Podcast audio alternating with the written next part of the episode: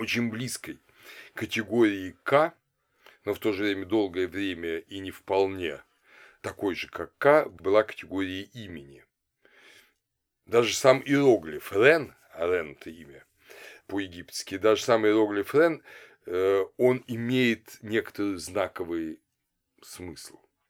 Это уста, рот, ро, Рен, да, над водами, над водами.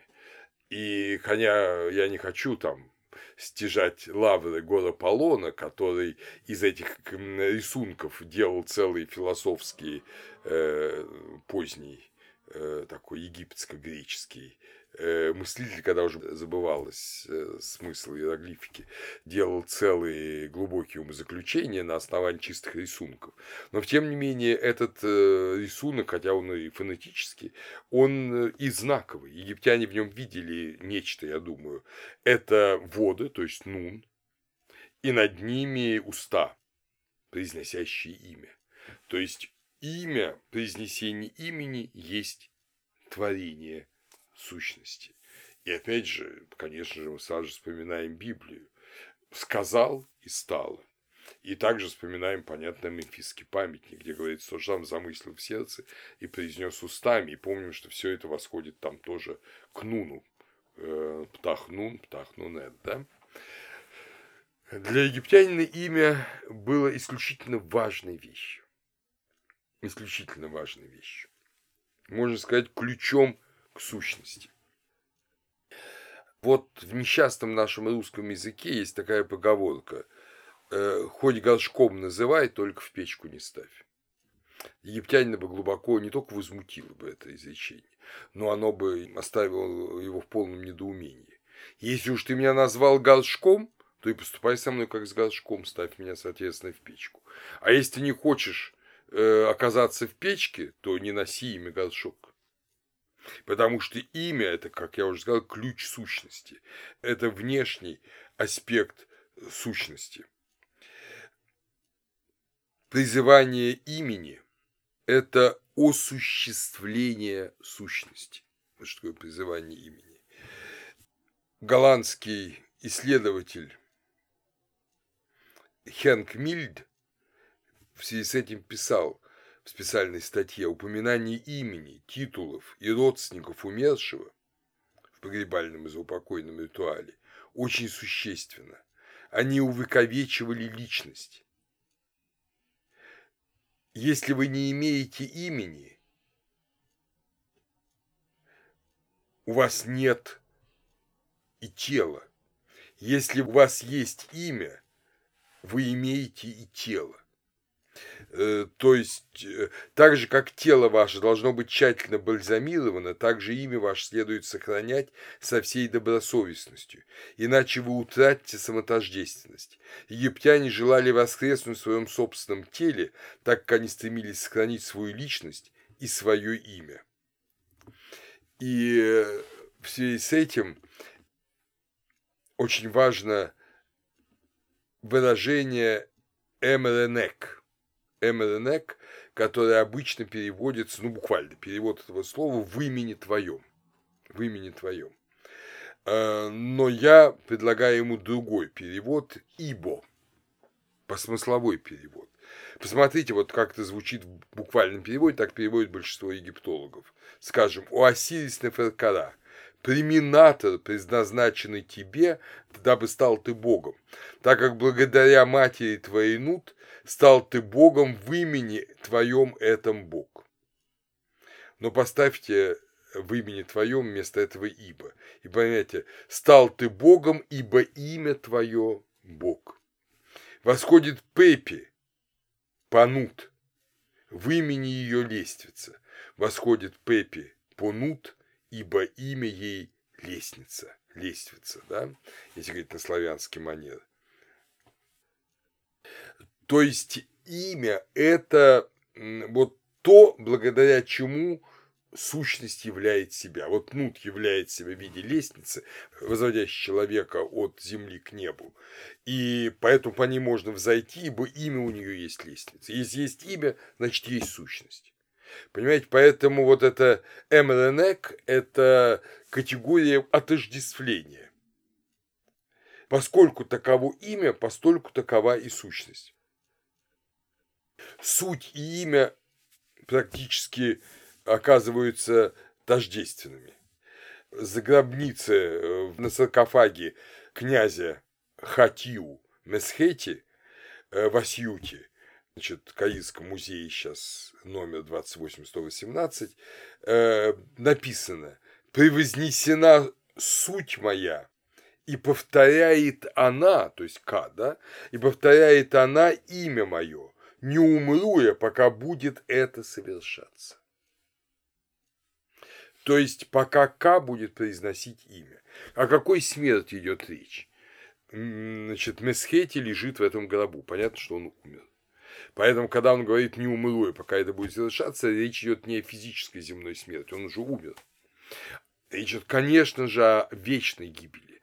Слово «мут» – смерть здесь используется для обозначения вечной смерти. Но оказывается, что эта вечная смерть не наступит, пока одна абсолютная сущность, К, не перестанет произносить другую абсолютную сущность имени и, и произносить имя Месхети, имя умершего. Соответственно, это не произойдет никогда. Никогда. Что такое имя, очень хорошо видно из папируса Весткар, о котором мы уже не раз говорили, вот эти сказки папируса Весткар. Э, там есть такой момент, который, я думаю, отчасти соответствует и реальностям обычной египетской жизни. Мы знаем, что есть такая категория в Египте, опять же, и нам она известна, Мачрен. Мачрен – это наречение имени определение имени человека. У нас оно, как вы сами знаете, как происходит. Папа с мамой обсуждают, иногда поругаются несколько раз, потом будущему ребенку придумают имя. Иногда и не придумают. И потом уже как-то там жребий тянут. Вот. Для египтянина все было намного серьезнее. Вот в папирусе Вестка описывается, как рождает некая Редедет, жена священника Ра, рождает трех детей. Этим трем детям будет суждено стать первыми тремя царями пятой династии Египта. И так получается, что ну, не буду рассказывать вам всю эту сказку, вы ее прочтете, она есть в русском переводе. Э, вот, э, но повитухой этой тройни, которая в животе у ДД, является сама божественная Исида. Вот она принимает роды в виде старухи, там, в виде женщины, помощницы при родах. И когда рождается первый из трех мальчиков, Исида обращается к нему. Не будь сильным в чреве ее из-за того, что имя твое Усереф. Усер сильный, Усер сильный, элемент имени первого из царей пятой династии Усеркафа. Усеркаф его Ка сильно его суть сильна. Так вот, видите, Исида уже знает его имя, уже знает его имя и обращаясь к нему, не будь сильным в ее чреве, то есть там не рыпайся особенно, а то он, понятно, ну, матери будет доставлена очень большая и боль, и, видимо, какие-то увечья. Вот. Эм, так что имя известно еще до рождения человека. Имя вечно, имя как и К, пребывает вечно, его надо знать, его надо узнать, его надо угадать. Поэтому для египтянина имя было непроизвольным. Уж как они его угадывали, я не знаю, но оно должно было быть увидено, потому что имя соответствует твоей сути. И имя – это интересная вещь. Вы понимаете, вот когда происходит канонизация святого э, в христианстве, то говорится, конечно, о том, что вот необходимо, что было его почитание при жизни, э, почитание вот э, среди верующих людей. Но важно, чтобы имя его не хулилось даже среди внешних, среди неверных. чтобы он не был бы причиной э, поношения осуждения. Э, у апостола Павла говорится о том, кого можно ставить епископом. Перечисляет, что он там должен быть не пьяница, не бандит, не хулиган, муж одной жены, но главное тоже, чтобы имя его не хулилось среди внешних. То есть э, важно, чтобы имя было произносимо с почтением. А, конечно, с почтением будет произноситься имя человека, который вызывает уважение и почтение. И египтянин объясняет, почему.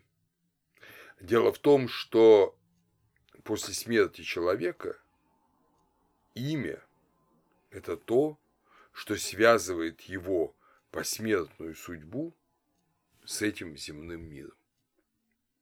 Если его имя здесь на земле будет проклинаться, будет поноситься, заслуженно, естественно, то э, тогда его посмертная судьба будет тяжка. Он не отождествится своим К. К-то не может, понимаете, божественный быть проклинаемым. Значит, он здесь сотворил дела, которые не позволяют достичь этого отождествления. В текстах пирамид мы читаем «О Меренра, да пребывает мощь твоя среди богов и воскресших, ибо исполнены страха сердца их перед тобою. О Меренра, взойди на престол твой во главе всех живых в инобытии ибо исполнены ужаса сердца их пред тобою. Да живет имя Твое на земле, да сохраняется имя Твое на земле, ибо не должен погибнуть Ты, не должен разрушиться никогда. Вот даже мы сейчас, произнося имя этого древнего египетского царя, с египетской точки зрения помогаем ему быть там. Мы с благодарностью вспоминаем по крайней мере, в нейтральном контексте вспоминаем его имя. Имя, значит, это связка, это связка нашего мира и того мира. И в этом смысле э, мы видим, что имя того же Иисуса Христа, оно имеет чудодейственную силу в отношении христиан, как считают сами христиане. В Деяниях апостолов 2.38 говорится, что имя Иисуса Христа смывает грехи. То есть не просто имя, а твое отождествление с этим именем, когда ты крестишься во имя Иисуса Христа. Разве вы не знаете, что вы во Христа крестились, вы во Христа облеклись, говорит апостол Павел. Значит, соответственно, имя Христа, которое принимаем на себя, мы начинаем называться христианами, ибо мы и носим на себе его имя, это имя как человека победившего, как победившего смерть и грех, оно смывает и наши грехи.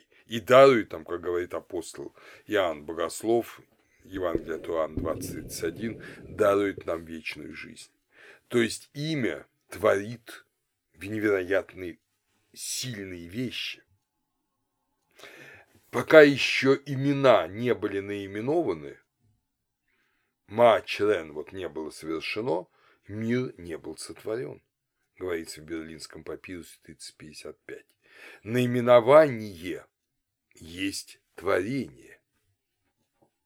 И это нам совершенно понятно, потому что и понятно, кстати говоря, и не совсем понятно. С одной стороны, эм, Бог именует э, все сущности – да, и сказал Бог, там да будет свет, и стал свет, да будет э, твердь, была твердь. Э, но, с другой стороны, посмотрите, какой интересный момент есть в Библии. Э, когда уже создан Адам, первый человек, божественный да, человек, он из божественного духа и из земной плоти создан.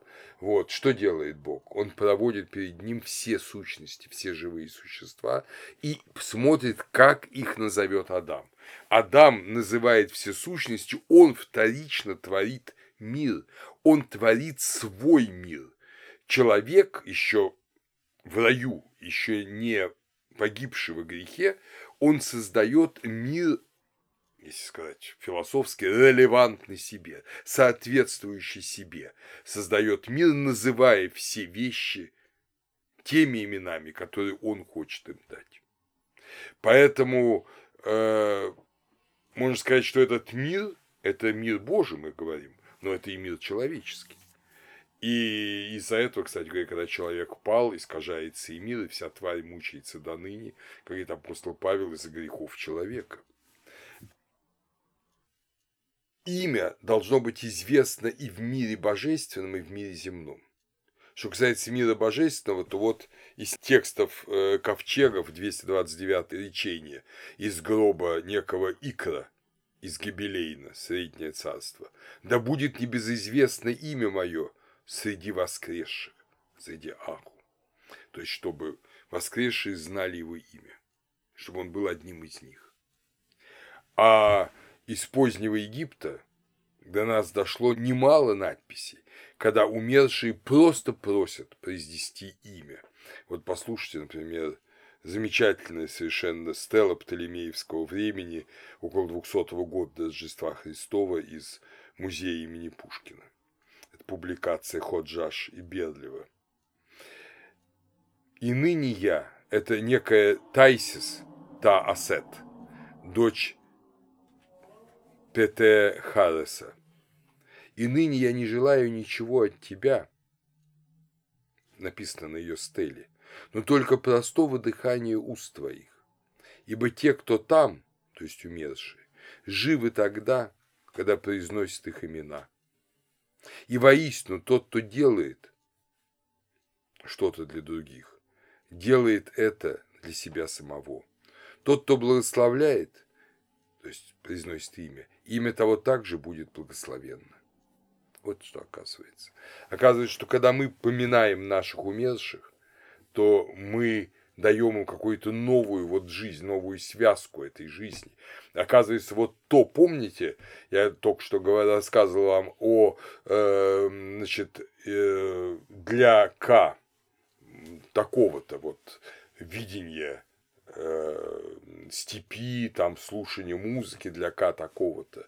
Вот, оказывается, что произнесение имени, оно дает жизнь, оно дает жизнь, оно соединяет опять же оба мира. Но с другой стороны, имя – это такая сущность, которой можно завладеть. Имя – это то, что подчиняет. Имя – это знание сути, знание К. И поэтому благим надо знать имя. И хорошо, когда твое имя знают все Аху, как Икас Гибелейна говорит. Но плохо, когда твое имя знают некие злые сущности. Он Эферкара предупреждает священник, перешедшего на бытие царя. Они, это же древнее царство, они, то есть злые духи, спросят тебя об имени твоем, но не должен ты говорить им имя свое параграф 19.40. Онейт обращается к своей небесной покровительнице, те знаменитые царицы шестой династии. Когда они спросят тебя о имени моем, не должна ты произносить им имени моего. То есть э, врагам, злым духом открывать имя нельзя. Э, в текстах саркофагов очень распространенное речение, очень распространенное речение, это так называемое 410 речение, где говорится, кто это даже называется, должен человек помнить имя свое, пребывая под Богом. Пребывая под Богом, то есть в некрополе, то есть будучи умершим. И дальше продолжается это речение. «Произношу я имя мое в доме великом, помню я имя мое в доме огня, в ночь числения годов и счета месяцев моей жизни. То есть в этих божественных каких-то, мы не знаю, до конца понимаем, о каких домах идет речь, это какие-то божественные э, области, вот в них я помню имя мое. Похороненная в Асьюте знатная дама Хенет Ни специально подчеркивает, память имени моего дается мне в доме великом и в доме огня. Э, Херехеп из Лишта Сесенепнеф, говорит, дается мне имя в доме великом. То есть э, имя, его надо помнить. Вроде бы это мнематический талант, но мы забываем, что мы прошли через смерть. Имя – это уста, которые произносят в нуне твою суть. Это имя ты можешь помнить только если ты достойно жил свою жизнь, если ты соответствуешь своему К. Оказывается, пометование имени – это есть э, проявление твоей адекватности духовной. Если ты не помнишь свое имя, это не потому, что у тебя склероз или там болезнь Альцгеймера, э, а это потому, что ты не соответствовал своему имени, и поэтому исказил его в этой жизни. И сейчас мы поймем, почему. Вот 411 речение текстов ковчегов, саркофагов. Отход. Я есть единственно великий. Я являюсь в славе, таков я есть. Пребываю я в имени моем, ибо имя мое – Бог. Никогда не забуду я этого имени моего. О Раатум, о Хепри, тот я, кто рожден в начале времен, и ведомо мне имя мое. Это имя мое есть Бог, пребывающий в теле моем. Изгоняю я того, кто хочет унести в руке свое имя мое и сердце мое для себя. Не забуду я этого имени моего пред лицом владыки суда. Все понятно. Мое имя – это Бог. Бог. К – это Бог. Я не забуду, что я Бог, что я божествен. Но я это не забуду только тогда, когда я буду соответствовать этому имени, когда я буду э, действительно Богом, когда я буду стремиться им быть. Будьте совершенны, да, помните Евангелие, как Отец ваш Небесный совершенен есть. Если вы не совершенны, вы забудете, что вы дети Отца Небесного. Потому что когда мы говорим Богу Отче, Отец, мы эту связку К осуществляем, и мы утверждаем наше божественное сыновство. Но когда мы ведем себя несоответственно, то мы лишаемся этого божественного имени. Вот еще одно изречение текстов ковчега. «Вкушаю я хлеб, омываюсь я струящейся водой, вводят меня в обитель первого из западных, то есть Осириса. Сижу я на берегу реки в ее половодье, Осирис – это Нил часто. Пребываю я среди тех, кто в ликовании, и имя мое не изгладится никогда в этой земле. То есть э, я адекватен Богу, и, соответственно, им не изгладится. Забвение им не следствие неадекватности человека, его К, Богу, пребывающему в теле его. Угрожая грабителю, который может потревожить покой гробницы, это очень древний текст 9-10 династии, э, угрожая грабителю, который может потревожить покой гробницы, ее владелец объявляет. И значит идет первый переходный период гражданская война, все сдвинулось с места. Что же он объявляет? Не будут вспоминать о нем, то есть о грабителе, родные его, не будут приносить ему его приношения, не будет возливаться для него вода, но есть что-то за упокойных дарах, имя его не будет существовать, за упокойные службы не будут совершаться для него под Богом, то есть в некрополе, на кладбище. Это самое страшное. Его имя будет забыто. Насколько это частая практика, мы не знаем, но мы знаем об одном случае. Дело в том, что э, сохранился такой документ, это следственное дело по и суд, и судебное дело, и следствие, и суд по заговору, по заговору против Рамзеса III, это 1184-1153 год до Рождества Христова, который был в его гареме, чтобы Рамзеса убить, э, когда он там был со своими женами. И, естественно, преступники были выявлены, наказаны. Но интересно, что им меняли семена. Вот имя одного из преступников было Рамос. Ра родил меня. Да? А по приговору суда его имя и было изменено на Рамеседесу. Ра ненавидит меня. Ра ненавидит меня. То есть э, изменение имени, изменение сущности. Если Ра ненавидит, о каком о Боже не может идти речь. Гибель и полная гибель всерьез. Не только там казнь на земле, я не знаю, казнили их, не казнили, скорее всего, наверное, казнили, все-таки в Египте не любили смертной казни, но Ра ненавидит его, и, соответственно, он и в вечности не пойдет к нему. Имена изглаживались, стирались с надписей, э, в том числе имя Эхнатона, кстати говоря, стирались с надписей, э, когда человек объявлялся преступником, его имя должно быть забыто. Забвение имени – если оно справедливо, это полная фиаско человека на земле.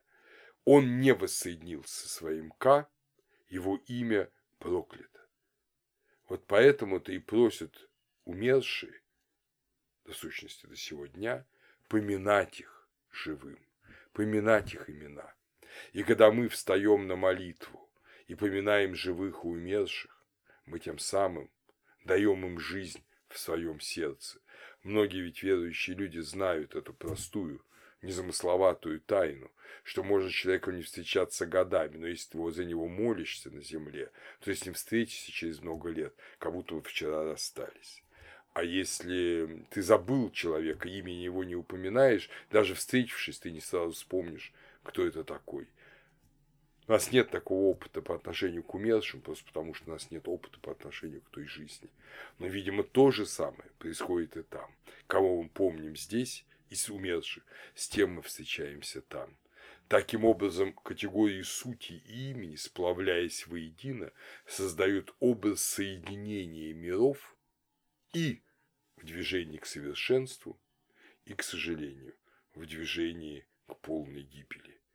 Но это возможность открыта человеку, и вот об этом мы поговорим на следующей лекции, когда будем говорить о душе человеческой, в которой, собственно, и приносится это решение в свободе быть там или быть здесь, быть в вечности или быть в полной